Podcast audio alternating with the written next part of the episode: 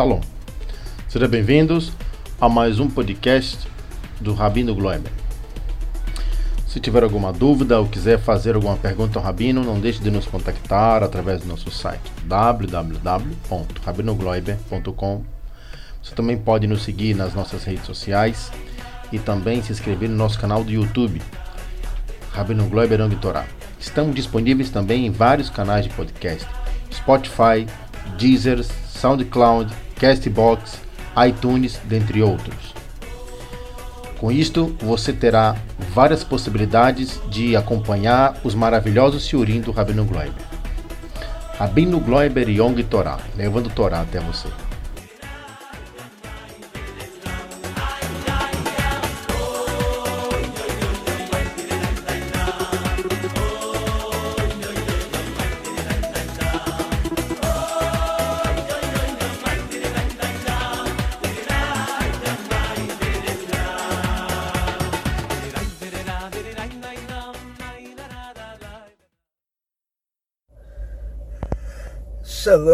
Ubraha. A nossa aula de hoje é sobre Tzedakah. O que é Tzedakah? Quem tem que dar Tzedakah? Para que se dá Tzedakah e como se dá Tzedakah? Diz o Rebbe que tem uma Mishnah, o Rebbe de Lubavitch, tem uma Mishnah que conta o seguinte, que a Lomed Torah, Beosek Begemilut Chassadim, pessoa que estuda a Torá e se ocupa com Gemilut Chassadim. O que quer dizer Gemilut Chassadim? De fazer as bondades, de dar tzedakah. Então, a Mishnah coloca o estudo da Torá antes da, do assunto da tzedakah. Então, pergunta o Rebbe, como pode ser uma coisa tão importante quanto a tzedakah é, e, o estudo da Torá é mais importante do que ela. Qual é o motivo disso? Diz o Rebbe que ele estava na Alemanha em 1939 e ao mesmo tempo que o, o governo alemão é, fez leis de proteção aos animais, leis rígidas, que se a pessoa batesse no cachorro, o vizinho ligava para a polícia, levavam o dono do cachorro para a delegacia e lá ele, ele, ele iria receber um castigo por ter maltratado um animal. É, e ao mesmo tempo, eles estavam assassinando pessoas de maneiras tão diabólicas que a gente não tem como imaginar.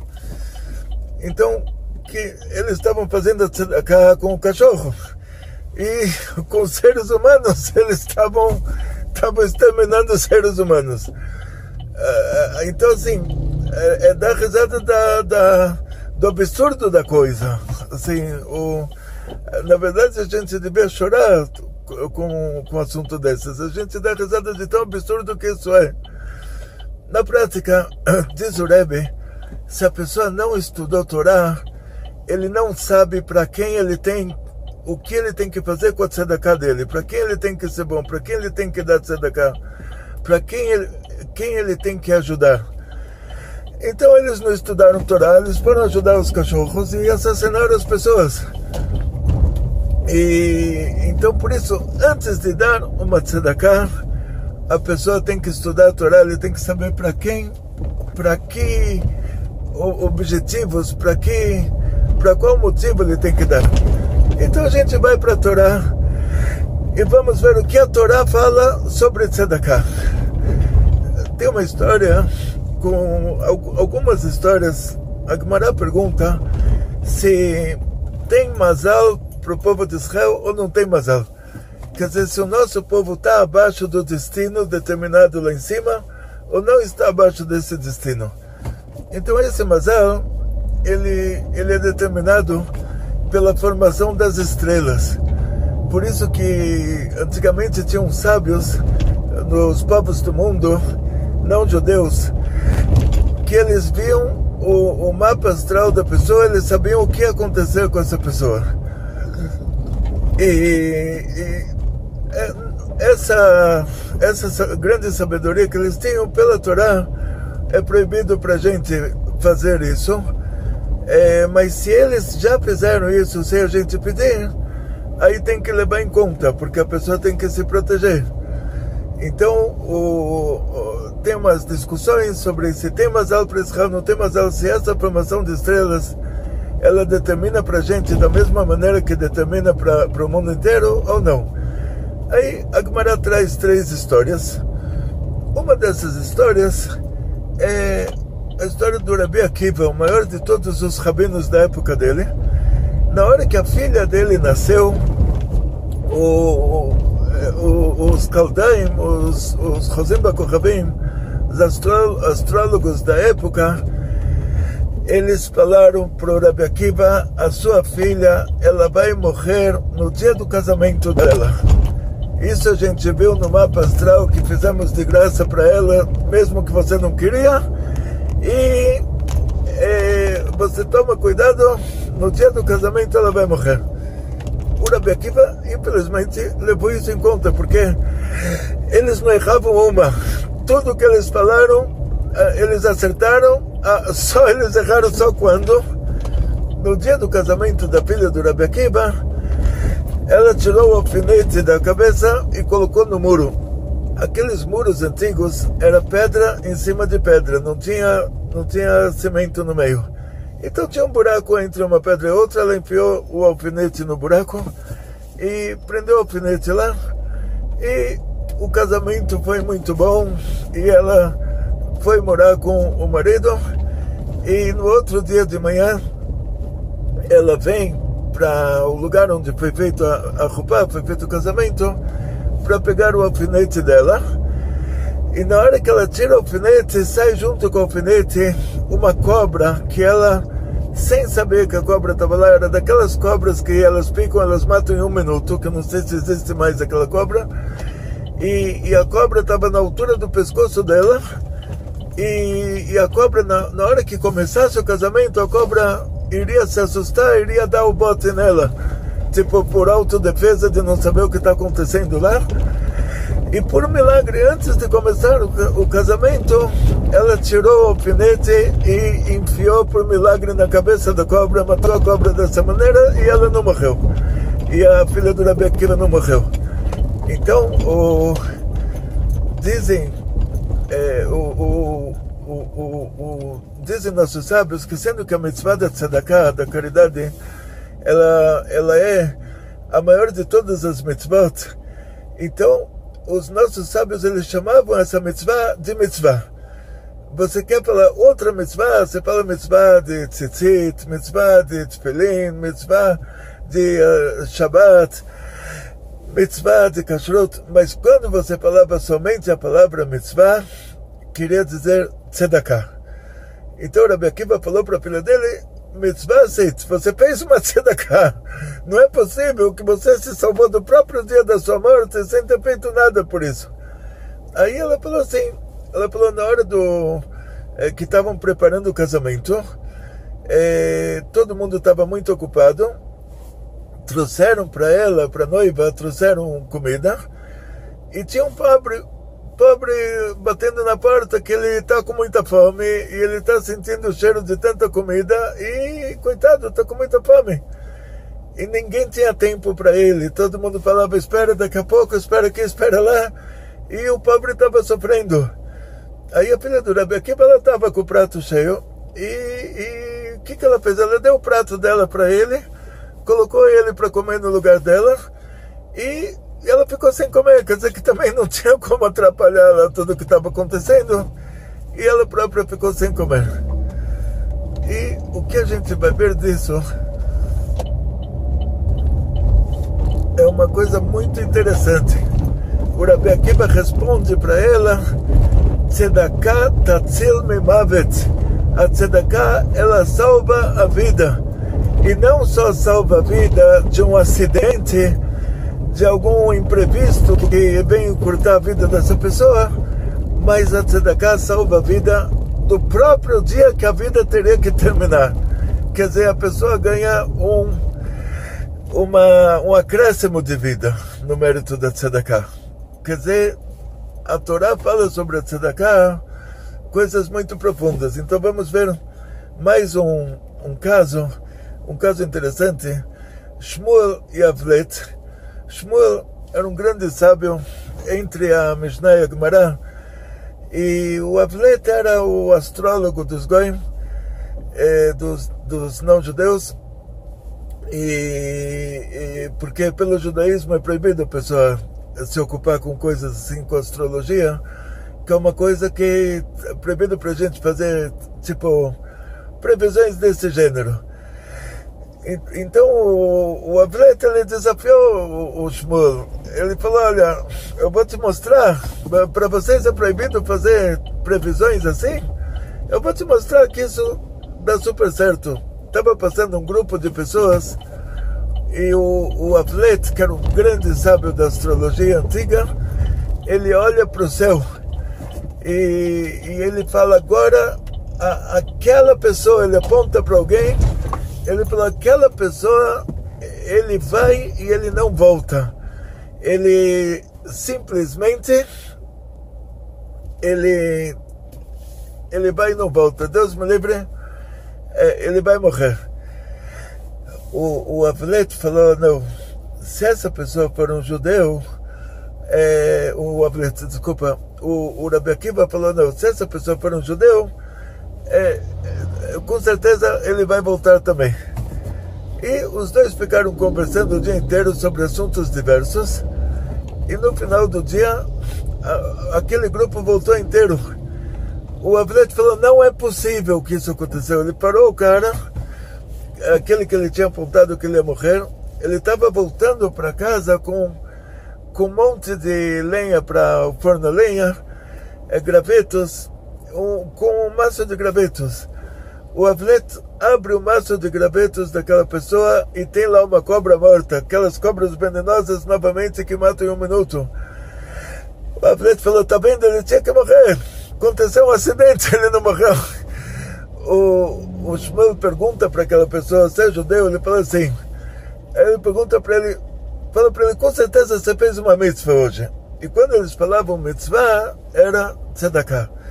Então a pessoa fala assim: todo mundo traz, cada um traz um pouco de comida e a gente é, é, prepara comida, uma pessoa ele prepara para todos os outros. Enquanto todo, todo mundo trabalha, tem um que prepara comida. E, e, esse dia eu era era minha filha, tipo, era minha vez de preparar a comida para todo mundo. Então eu fui, peguei de cada um o, um pouco de comida que ele trouxe e, e, essa pessoa ele não tinha o que dar. Aí eu fiz como se eu estivesse pegando dele também. E preparei comida para todo mundo, dei para todo mundo, inclusive para ele. Foi isso que eu fiz. Aí o Shmuel falou para ele, tá vendo? Ele tinha que morrer hoje, mas a tzedakah salva a vida. Quer dizer, salva mesmo do próprio dia da morte da pessoa. Aquele dia ele tinha que terminar a vida dele nesse mundo, ele não terminou no mérito da tzedakah. Então, a Gemara nos traz vários exemplos de o que é uma tzedakah. E um dos exemplos, a, a Mishnah diz, isso a gente lê na reza da manhã, entre, entre as coisas que a pessoa, entre as mitzvot, que a pessoa tem essa mitzvah lá em cima, mas que também ela recebe aqui embaixo os juros e correções monetárias dessa mitzvah.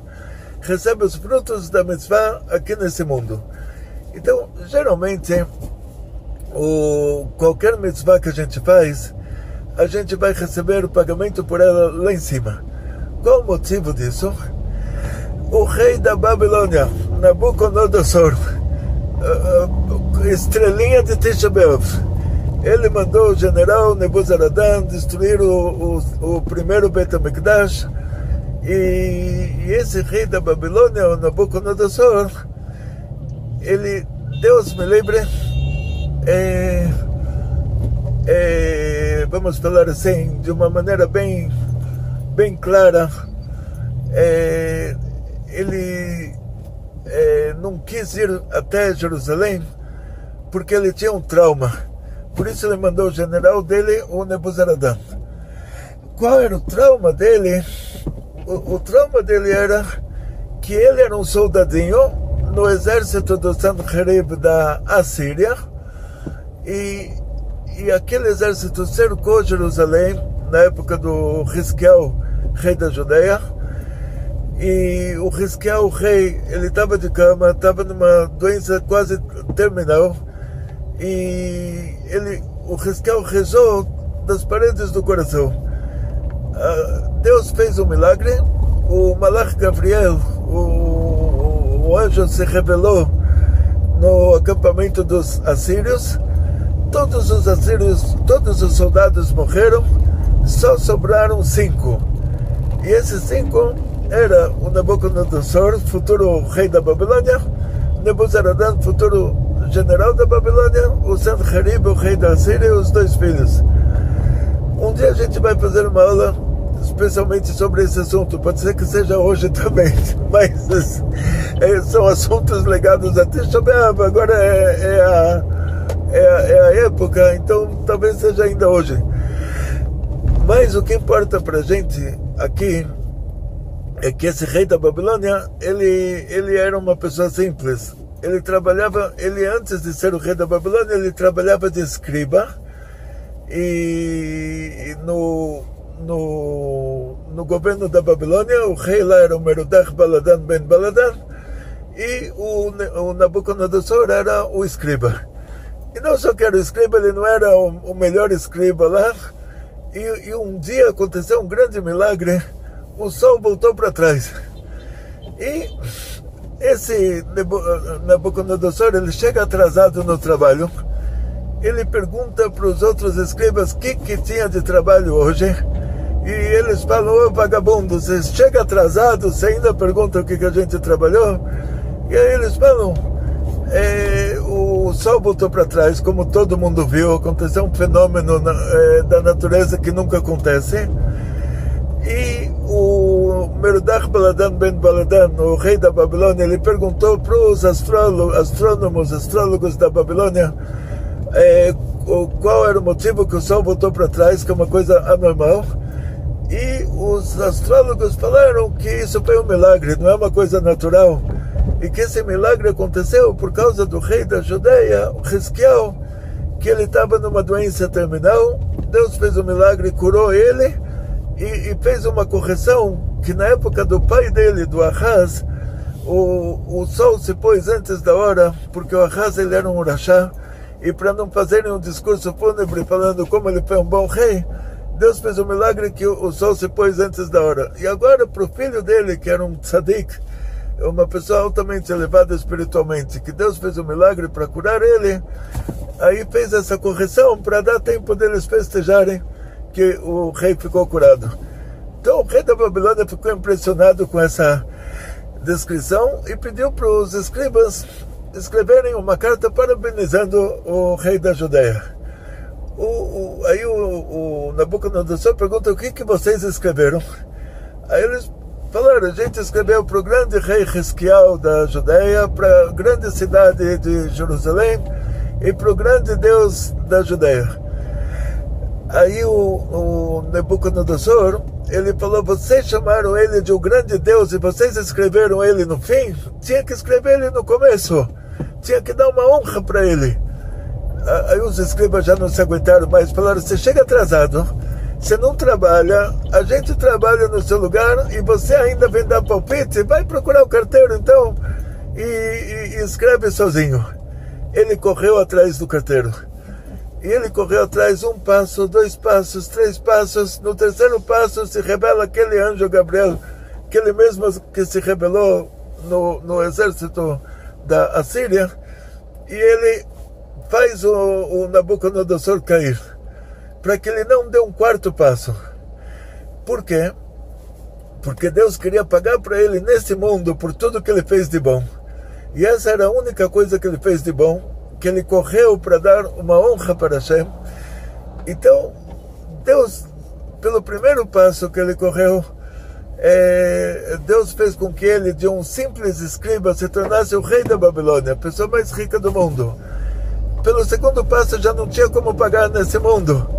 Então, o pai ele está feliz pela felicidade do filho, tanto quanto pela própria felicidade. Então, pelo segundo passo, ele ganhou que o filho dele ficou rei da Babilônia. Agora já não tinha como pagar pelo terceiro passo, porque já toda a riqueza, todo o, o filho dele também ficou a pessoa mais rica do mundo. Então, pelo terceiro passo, Deus fez com que o neto também ficasse o rei da Babilônia. Agora, pelo quarto passo, não teria mais como pagar nesse mundo. Teria que dar alguma coisa no, no próximo. Por quê? Porque o, o avô, já, o bisavô já não tem o amor pelo bisneto como por si próprio. Até o neto, ele ama o neto como a si próprio. O que você dá para o neto é como se desse para o avô. Mas já para o bisneto já não tem todo esse vínculo. Então, para isso o anjo tinha que, que parar ele. O que a gente aprende daqui? Que uma hora no, no, no Baixo Paraíso é como 70 anos dos maiores prazeres aqui. E o pagamento por uma mitzvah um passo que, que o Nebuchadnezzar deu já é tudo de bom nesse mundo, riqueza e toda honra e tudo, tudo de bom nesse mundo, isso é para um passo. Então imagina para uma mitzvah que a pessoa faz, quanto Deus não teria que pagar, não tem como pagar nesse mundo. A pessoa foi até a sinagoga, ele já deu mais de três passos. Então, ainda que ele chegou na sinagoga, ainda ele rezou. Quer dizer, só pelos três passos que ele deu, no começo que ele está saindo de casa para ir rezar, ele já deveria ser o rei, ele, o filho, o neto, o maior rei do mundo. Não é como esses reizinhos aí da Arábia Saudita, do Kuwait, que são multibilionários. É, lá era, um multibilionário de verdade. Então, o que acontece na prática? É, sendo que Deus não tem como pagar para gente nesse mundo pela mitzvah que a gente faz, então a gente vai receber no próximo mundo. Só que a tzedakah, fora o fato de a gente receber no próximo mundo, é pelo, é, por essa tzedakah que a gente fez, por essa caridade que a gente deu, é, também a gente recebe neste mundo aqui o, os frutos dessa tzedakah que a gente fez, que estão esperando ela está esperando a gente no próximo mundo. O pagamento dela está esperando a gente no próximo mundo, mas os frutos dela, os vamos chamar isso hoje numa linguagem de negócios assim, os Ai, não sei, a gente não está muito no mundo dos negócios, mas não sei, é, os frutos dela, vamos aí, cada um já traduz para o português da maneira correta. Os frutos dela a gente recebe aqui nesse mundo. E uma dessas mitzvot que nossos sábios falaram é a mitzvah de Hanasat Kala. O que, que é uma Hanasat Kala? A, a, mulher não precisa de dinheiro. Graças a Deus, ela tem dinheiro. É, a Torá diz para ela: você é obrigada a casar. Aí, coitada, ela não é culpada. Ela é obrigada a casar. Aí, o, pro noivo, a mesma coisa. O, o, ele está tá tendo uma vida normal. A Torá fala para ele: agora você é obrigado a casar. Agora você vai ter que comprar é, geladeira e máquina de lavar, e cama, e lençóis, e roupas, e isso e aquilo. De repente ele entra numa despesa de, de não sei quantos, é, dezenas de, de, de, milhares de reais, aí não sei quantos mil reais de despesa. E ele não é culpado disso. A Torá fala para ele: você é obrigado a casar. E aí o noivo encontra a noiva. Aí os dois, graças a Deus, decidem que eles vão, vão se casar. E agora, de uma maneira normal, não tem como fazer isso. Aí a Torá, a mesma Torá que falou para ele que ele é obrigado a casar, a mesma Torá que falou para ela que ela é obrigada a casar, então essa mesma Torá fala para eles, olha, tem uma mitzvah de tzedakah, e essa categoria da mitzvah de tzedakah, ela é chamada de Achnasat Kalah a gente vai comprar coisas para noiva, coisas para o noivo. É uma categoria interessante. Por quê? Porque quando a gente fala de tzedakah, você está falando, no, no caso do Rabi Akiva, o pobre não tinha o que comer. no caso do, do Shmuel Avlet, aquela pessoa não tinha o que comer. E agora você está falando sobre alguém que tem o que comer. Que alguém que, que, graças a Deus, que ela tem uma vida normal, ela trabalha, ele trabalha, os dois têm uma vida normal, mas de repente surge uma despesa, que essa despesa já é, é desconvencional, como se fala, não convencional. Então a, a própria Torá que obriga eles a terem essa despesa, a própria Torá obriga todos nós a participarem dessa, dessa despesa. Por isso que a Mishnah diz que, que essa mitzvah de Achnasat Kala, por isso que a Mishnah tem que especificar essa mitzvah, porque senão a gente não entenderia sozinho. A gente diria, tá bom, a, a, caridade a gente faz para quem precisa, e a, a, a, mulher não precisa, o homem não precisa, os dois estão trabalhando. Mas aí a Torá, a, a Mishnah especifica, falando, não, nesse caso, mesmo que os dois estão trabalhando, mas agora entra para eles uma despesa que a Torá obrigou eles a terem essa despesa, que essa despesa ultrapassa de longe a capacidade deles, então, a própria Torá que obrigou eles a terem essa despesa extra, é, é, a própria Torá obriga a comunidade a participar dessa despesa com a promessa da, da Mishnah de que não só que essa pessoa vai ter essa, essa mitzvah lá em cima, mas que ele vai ter frutos dessa mitzvah aqui embaixo. Então a mitzvah da Chnasat Kala, ela tem que vir especificamente para determinar que essa não só que essa é uma tzedakah, mas que essa é uma tzedakah muito grande. Então, desejo a todos muito sucesso, muita saúde, muito dinheiro, muitas felicidades e tudo de bom. Kol Barber Betzlachah.